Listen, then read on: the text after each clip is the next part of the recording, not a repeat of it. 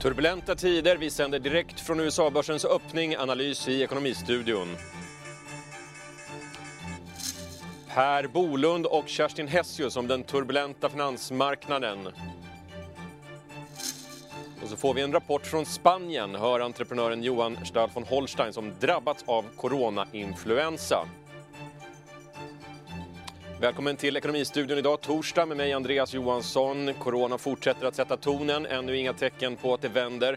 Ökad smittspridning i Europa och dramatisk ökning av fall i Stockholm. Samtidigt meddelar Kina idag för första gången noll inhemska nya smittade. Men vi ska börja direkt med att se vilken sida USA-börserna har vaknat på. Gabriel, vad är det för humör? Jo, men det verkar vara en försiktig öppning neråt och det ska vi inte vara så förfärade över. 0,4 procent ser det ut som att S&P öppnar i den initiala handeln. Tänk på att igår upplevde vi ett historiskt blodbad. Det här sitter jag ofta och säger i studion, men igår var det extra illa för att både aktiemarknaden och marknaden för statspapper var nere samtidigt. Det var en flykt ifrån allt som kunde säljas. Ner 0,4 procent, det köper jag när som helst. I bästa fall är det här en tecken på någon slags stabilisering, kanske en tillfällig sån, men ändå glädjande. Om vi tittar på det raset som vi ser nu, ner i Stockholm då 27 procent jämfört med de tidigare finanskriserna 08 eller 02, så det är ganska lite jämfört med vad, vad, vad de bottnade på Mm, det är svårt att säga lite när vi sitter i den här miljön. Vi får komma ihåg att det har gått väldigt, väldigt fort den här gången. Så vi är väl lite i en chockfas nu. Många jag pratar med på marknaden är påfallande oroliga för att det kommer ett andra ben neråt. Men ingen vet, alla spekulerar. Den faran finns och den är rejäl. Så visst kan det vara mera, eh, mera nedsida på det här. Och igår kväll så blev i alla fall jag extremt eh, orolig och nedslagen just den här totala paniken på, på alla områden. Det, det känns som att det är nog inte över idag, men jag är väldigt eh, positiv till att vi har i alla fall en sidledesrörelse som sagt. ECBs enorma stödpaket som, som kom här. Marknaden, hur reagerade den på det? Ja, det är förvånande att marknaden inte reagerade mer med tanke på hur otroligt mycket pengar det handlar om. Initialt, det var ingen kraftig börsuppgång i, på Europas börser heller idag, även om Stockholmsbörsen hade en liten uppåtrörelse tidigare idag. Men nu handlar man runt nollan. Så visst, eh, det verkar finnas en viss skepsis till de här eh, paketen. Tänk på att Fed har rullat ut paket på paket i USA och det har mötts av kraftiga nedgångar på börsen istället. Igår så kan man ju tolka den här ränteuppgången som en del i eh, de många paketen de verkar inte riktigt bita än. Jag tror marknaden vill ha besked om att corona, att det är antingen coronasmittade börjar tackla, tacklas ner eller att vi i alla fall har någon form av behandling. Att det är där marknaden tittar. Vi har med oss Per Magnusson, räntestrateg på Swedbank här i Ekonomistudion. Vad säger du, är du också förvånad över reaktionerna på det här stödpaketet? Ja, lite. Alltså en del reaktioner eh, blev vi som man hade hoppats, nämligen att eh, ränteskillnaden mellan italienska och tyska statsobligationer till exempel, den krympte ju rejält. Så där stoppade man ju blödningen, eh, för där var vi på väg mot något som liknade en eurokris igår.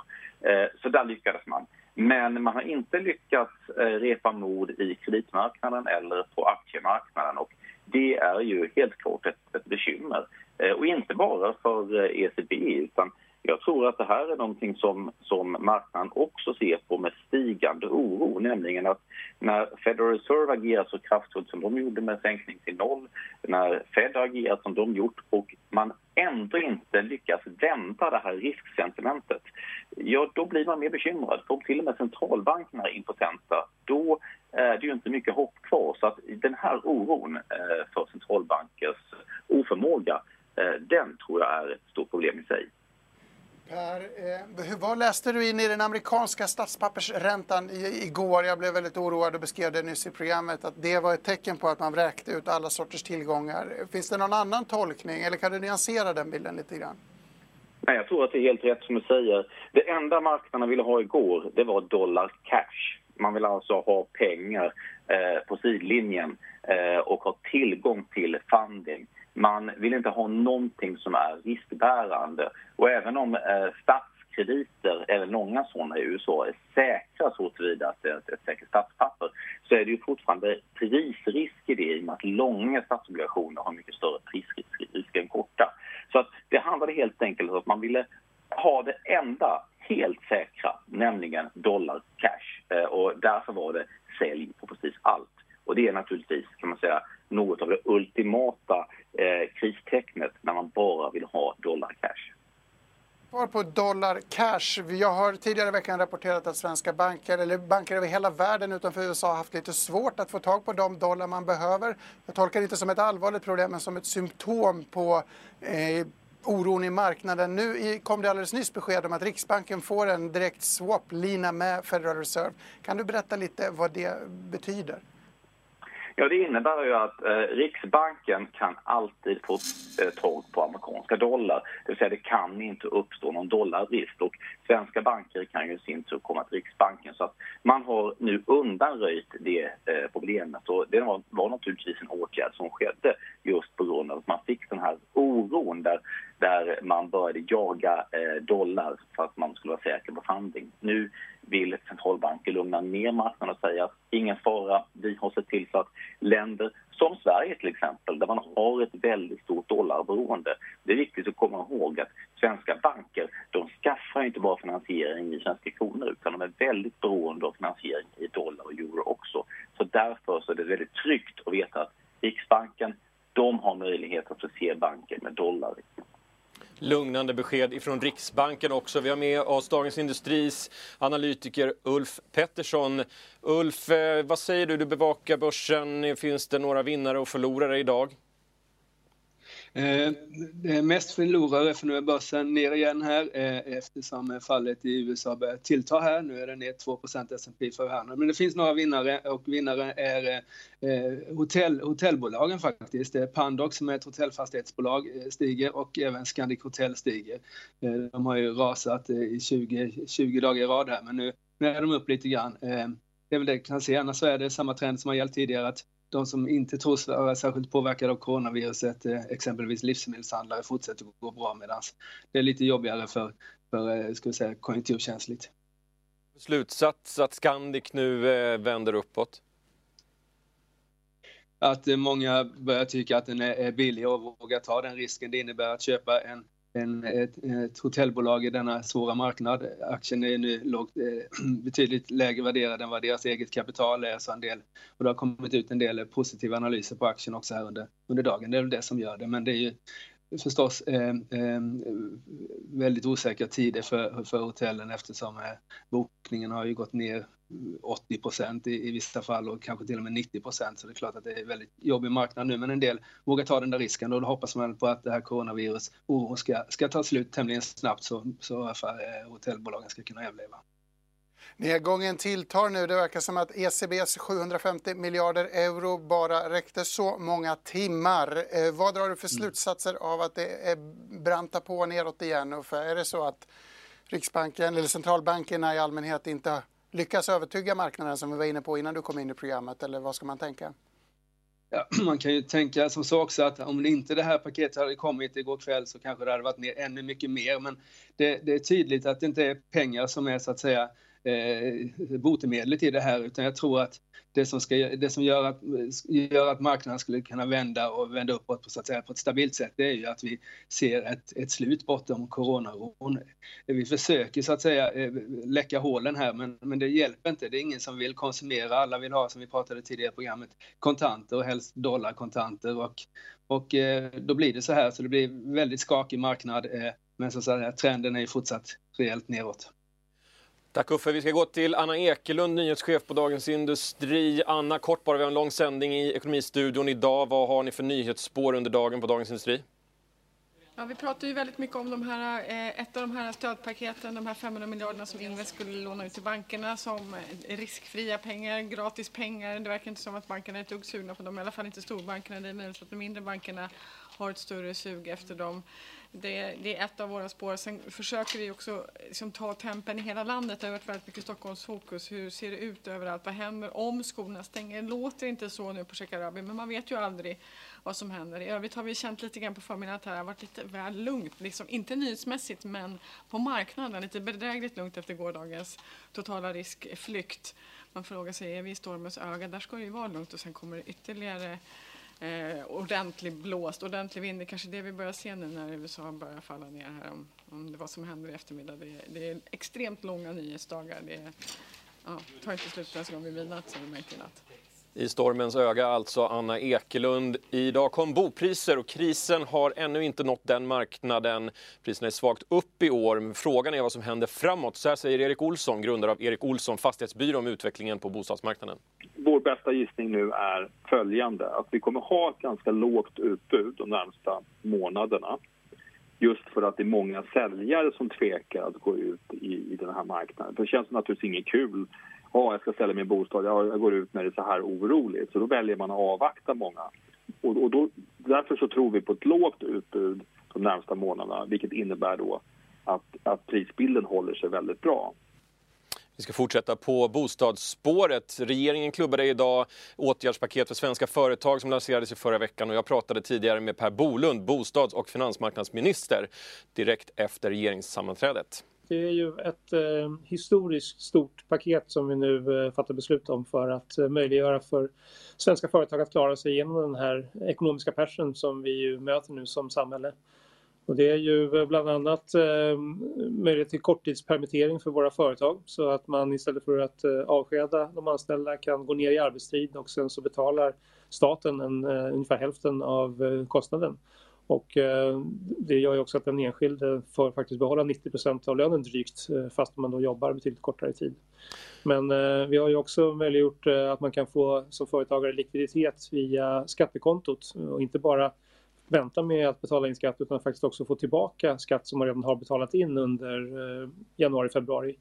Och eh, om det utnyttjas fullt ut av företagen så handlar det ju om eh, 300 miljarder kronor i likviditetsstöd. Så att det kan göra väldigt stor skillnad. Och sen eh, tar vi också dessutom över sjuklöneansvaret för, från företagen under april och maj. Initialt så välkomnades ju det här åtgärdspaketen som ni presenterades eh, men samtidigt så finns det de som har riktat kritik mot att det här inte räcker, att det behövs fler större åtgärder för att rädda svenska företag från att gå i konkurs. Ja, vi ska ju till att börja med komma ihåg att det här är ju historiskt eh, stora satsningar som vi nu gör.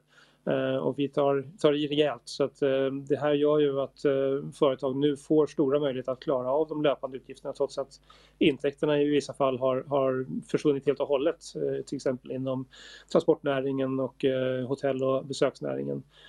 Och det är viktiga åtgärder. Men självklart så fortsätter vi ju att eh, arbeta hårt och intensivt med att eh, både ta de beslut som behövs för att kunna bekämpa smittan så effektivt som möjligt. Men sen också att se till så att ekonomin eh, hålls rullande. Och det kommer vara otroligt viktigt. När vi väl är igenom den här krisen så är det viktigt att vi också har företag som står beredda att kunna sätta igång och göra det arbetet och kan då också starta springande. Och det tror jag är, är otroligt viktigt. Vi har ju sett besöksnäringen och eh, transport naturligtvis drabbats otroligt hårt av det här. Hotellkedjor som varslar tusentals med människor. Nu har vi också fått besked eh, med att eh, produktionskritiska eh, eh Eh, eh, situationer inom industrin. Scania och Volvo stänger ner sina fabriker på grund av att leverantörskedjorna från Kina har, har eh, brutit så att säga. Man får inte fram de komponenter som man behöver. Hur orolig är du för den fortsatta utvecklingen här nu? Vilka företag är det som drabbas i nästa våg? Ja, men det är klart att det är ju en erfarenhet från tidigare eh, finansiella kriser att eh, man eh, får en, en direkt påverkan på en del av ekonomin och sen fortplantar den sig vidare in i, i resten av ekonomin. Och där försöker ju vi nu med de stora insatser som vi gör så här tidigt att se till så att den, den följdeffekten inte blir så stor utan att det ändå blir en hanterlig påverkan. Och ju tidigare vi kan gå in med eh, stora insatser desto mindre behöver ju konsekvensen bli för eh, resten av ekonomin. Men eh, det är klart att vi såg i början stora effekter på transport och på hotell och besöksnäringen. Nu ser vi ju att handeln också påverkas i stor utsträckning. Vi får samtal till Dagens Industri från oroliga företagare som beskriver ett akut läge. Hur länge klarar vi att hantera en sån här kris? Vad pratar vi om? Veckor, månader? När kan det här vara över? När finns ett slutdatum? Det är ju en, eh, en svårighet i den här krisen som ju världen inte har varit med om tidigare. Eh, vi har inte så mycket erfarenheter att, eh, att bygga på. Det vi kan titta på är ju till exempel hur smittan har försiggått i de länder som har legat före oss i, i kurvan. Till exempel Kina och, och, och Sydkorea. Och eh, där verkar det ju som att man har kunnat få kontroll på smittan eh, efter eh, några månader. Om det håller sig så är det ju ett perspektiv som vi kan också arbeta efter. Det vill säga att det gäller att hålla ekonomin uppe nu under några månaders tid. Och i bästa fall så kan vi därefter komma tillbaka till mer av ett, ett normalt läge. Men här är vi ju eh, beroende också av eh, våra smittskyddsarbetande människor i vården och våra eh, experter inom Folkhälsomyndigheten. Eh, och eh, ett viktigt budskap där är ju också att ju mer effektiva vi är i att nu ta de beslut som behövs för att begränsa smittspridningen, desto kortare tid kommer ju den här effekten på ekonomin att vara. Men samtidigt så vet vi ju att ju starkare åtgärder vi vidtar nu för att begränsa smittspridningen, desto större effekter i kort tid kommer det få också på ekonomin. Det ser vi nu till exempel på begränsningen av eh, möten med över 500 personer. Att det fick ju en väldigt snabb effekt på till exempel transport och eh, besöksnäringen. Och det är ju den avvägningen som vi hela tiden arbetar med härifrån regeringens sida. Att försöka hitta ett recept för att motverka smittan men samtidigt se till så att konsekvenserna av den blir hanterliga. Vi har ju sett eh, många konsekvenser naturligtvis i spåren av coronaoron. Instabila marknader, en rekordsvag krona och ett oljepris i, i fritt fall på det. Hur orolig är du som bostadsminister över påverkan på bostäderna och bostadsbranschen? Ja, oljeprisfallet är ju också delvis eh, skapat av eh, politiska krafter i, i, olika länder eh, och där får vi ju se hur, hur länge den eh, effekten kvarstår. Eh, det beror ju på hur eh, oljeproducerande länder tillsammans eh, hanterar eh, den här situationen. Men eh, jag tror ju att självklart att vi kommer att få se effekter och vi börjar redan se effekter på bostadsmarknaden. Eh, det är ju inte några stora fall ni ser men däremot en, en inbromsning där priserna inte längre ökar som de har gjort eh, under till exempel februari månad.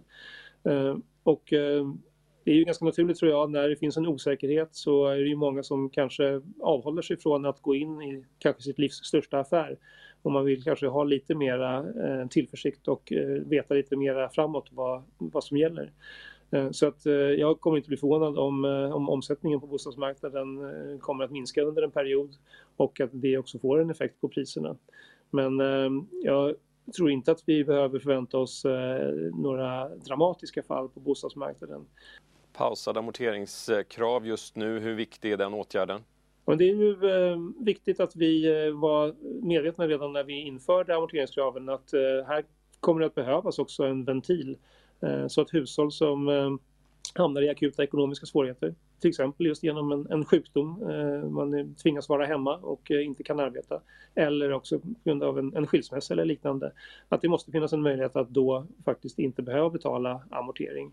Och eh, där har ju Finansinspektionen nu också förtydligat att eh, det är ett, eh, en, en väg som bankerna har alla möjligheter att använda sig av. Och glädjande nog så ser vi nu också att bankerna är eh, generösa och eh, ger möjlighet till eh, låntagarna att faktiskt inte betala amortering under den här akuta ekonomiska situationen. USA-börserna fortsätter neråt och vi återkommer till det senare i sändningen. För världsekonomin hotar att gå in i en depression i spåren av virusutbrottet och vi måste lämna det här panikläget. Det menar tredje AP-fondens VD Kerstin Hessius. Med oss här i Ekonomistudion. Kerstin, hur allvarligt är det ekonomiska läget just nu, anser du? Oerhört allvarligt. Eh, det är ett läge som jag jämför med den upplevelsen som jag hade när jag var chef på Stockholmsbörsen den 11 september 2001. Det vill säga att alla vet att det finns en stor risk. Ingen vet omfattningen på risken och då faller all, alla värden helt fritt.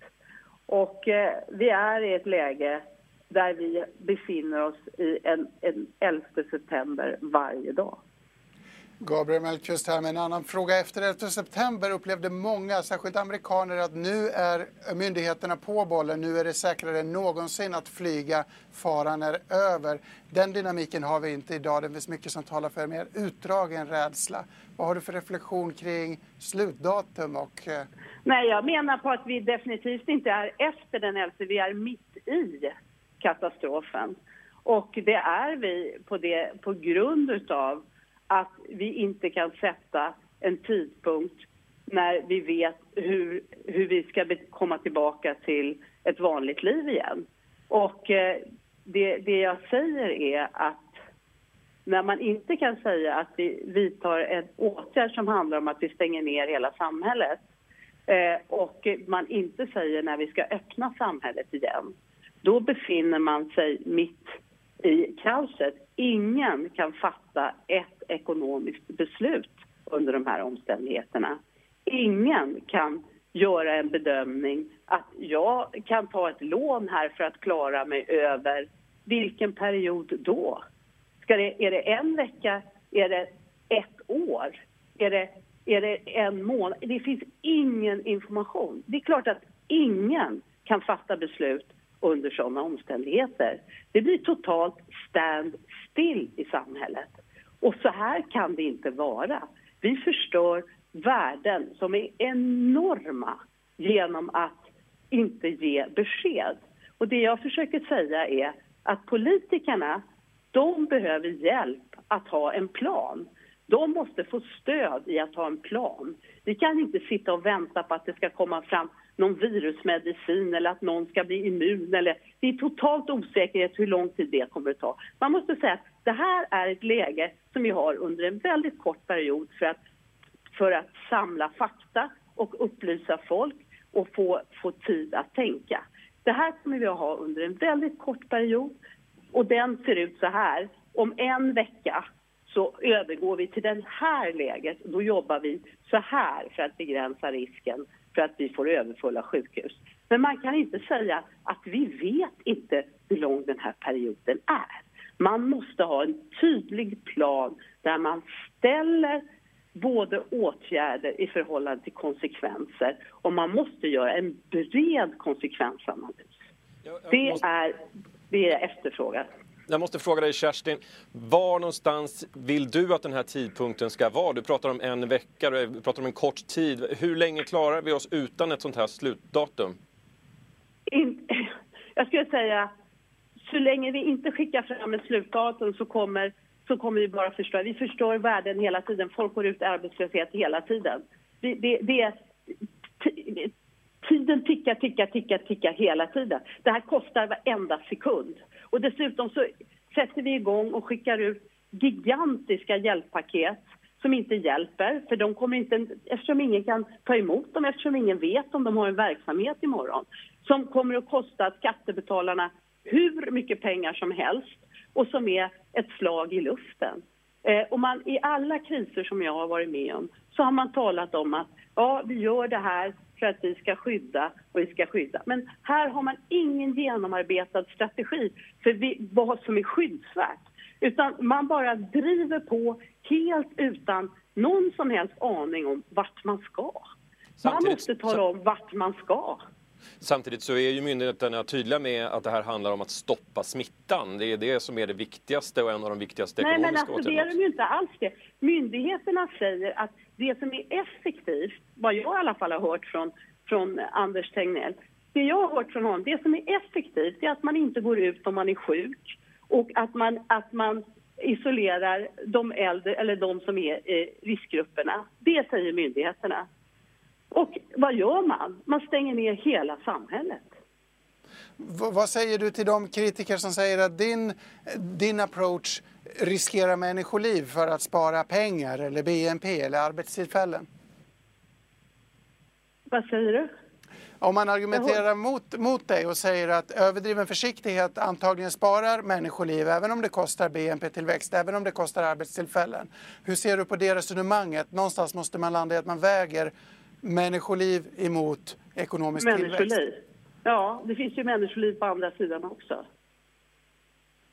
Jag måste fråga dig också, Kerstin. Du pratar om en depression, men vi har pratat om, om eh, vad, är det, vad är det för bild du ser framför dig? När vi pratar om depression så måste vi gå tillbaka till historieböckerna egentligen. Vad, vad, jag, ser, jag ser en bild av Tyskland på 1920-talet.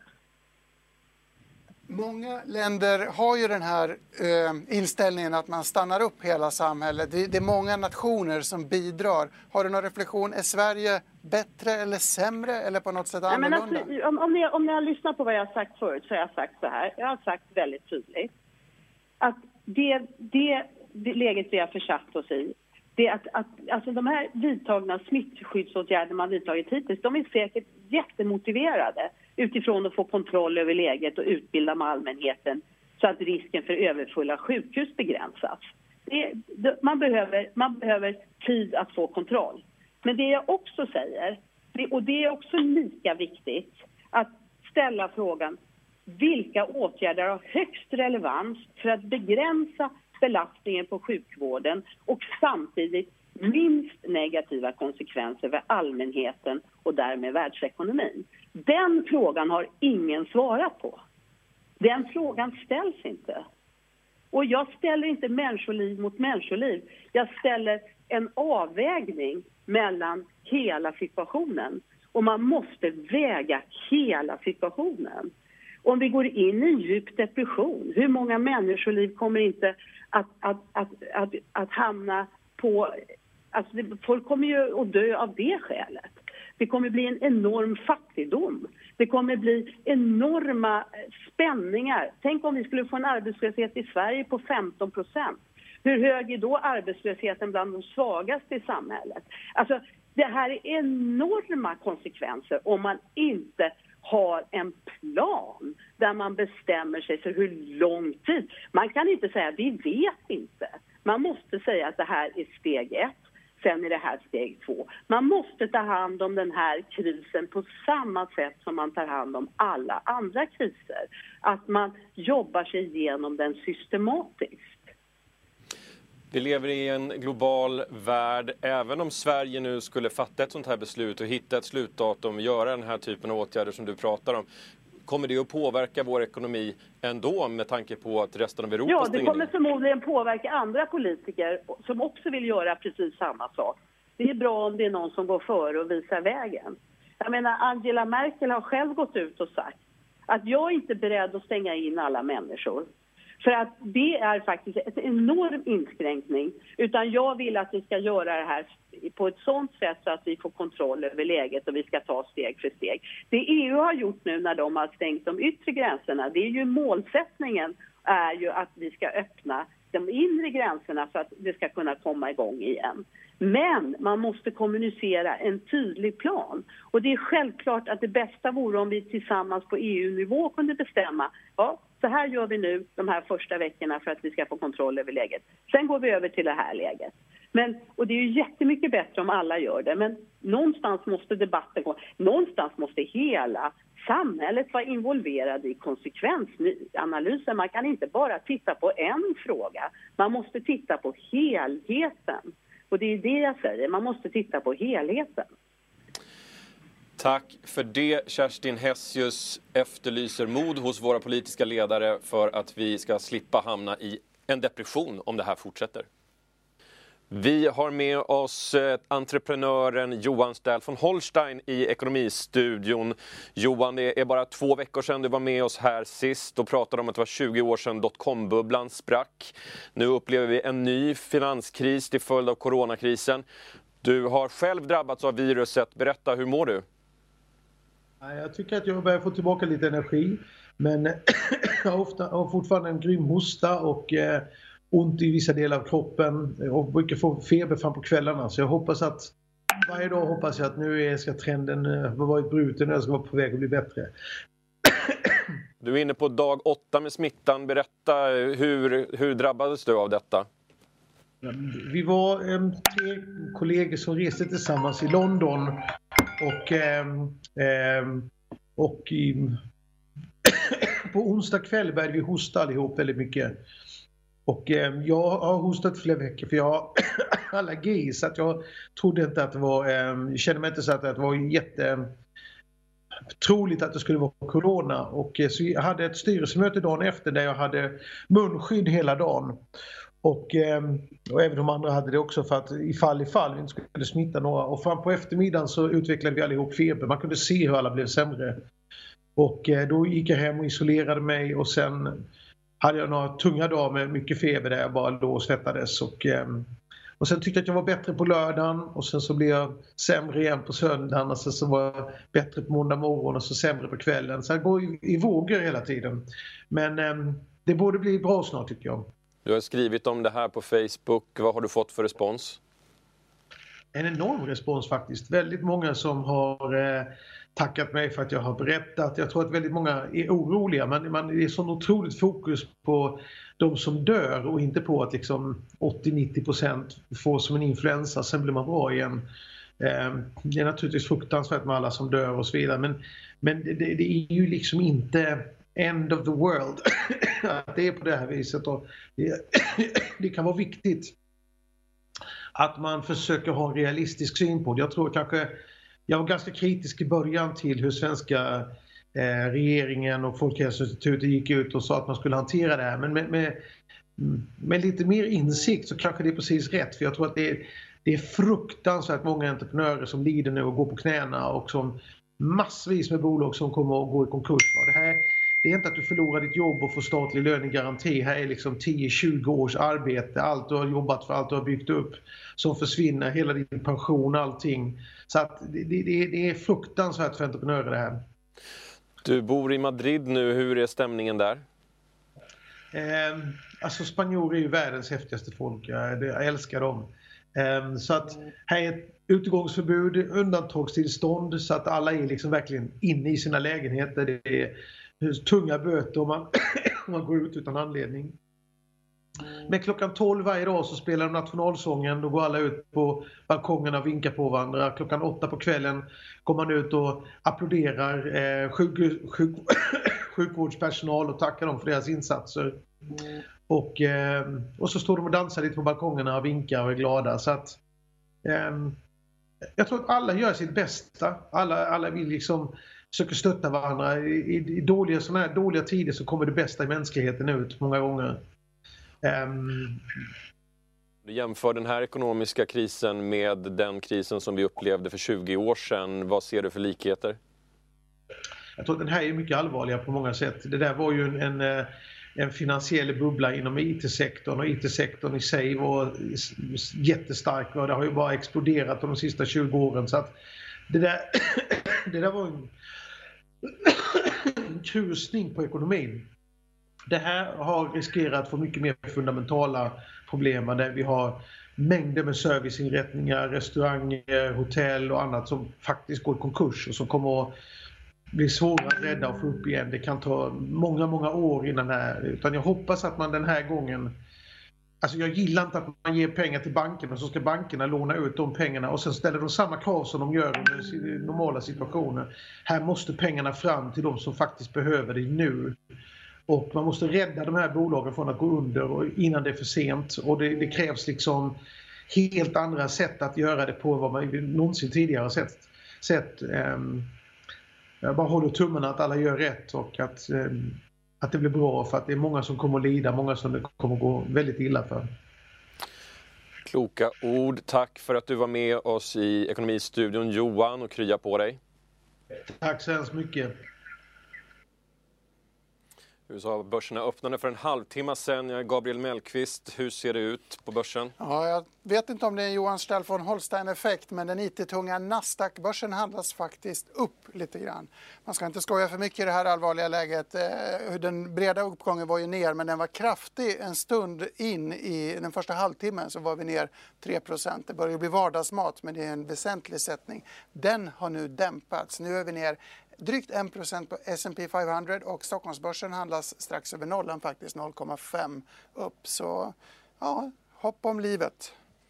Hopp om livet. Tack för det, Gabriel Mellqvist. Eh, vi är därmed vid sista raden och vi fortsätter på en coronanot. Konstaterar många branscher är såklart hårt pressade. Så även den schweiziska klockbranschen, rapporterar Bloomberg News.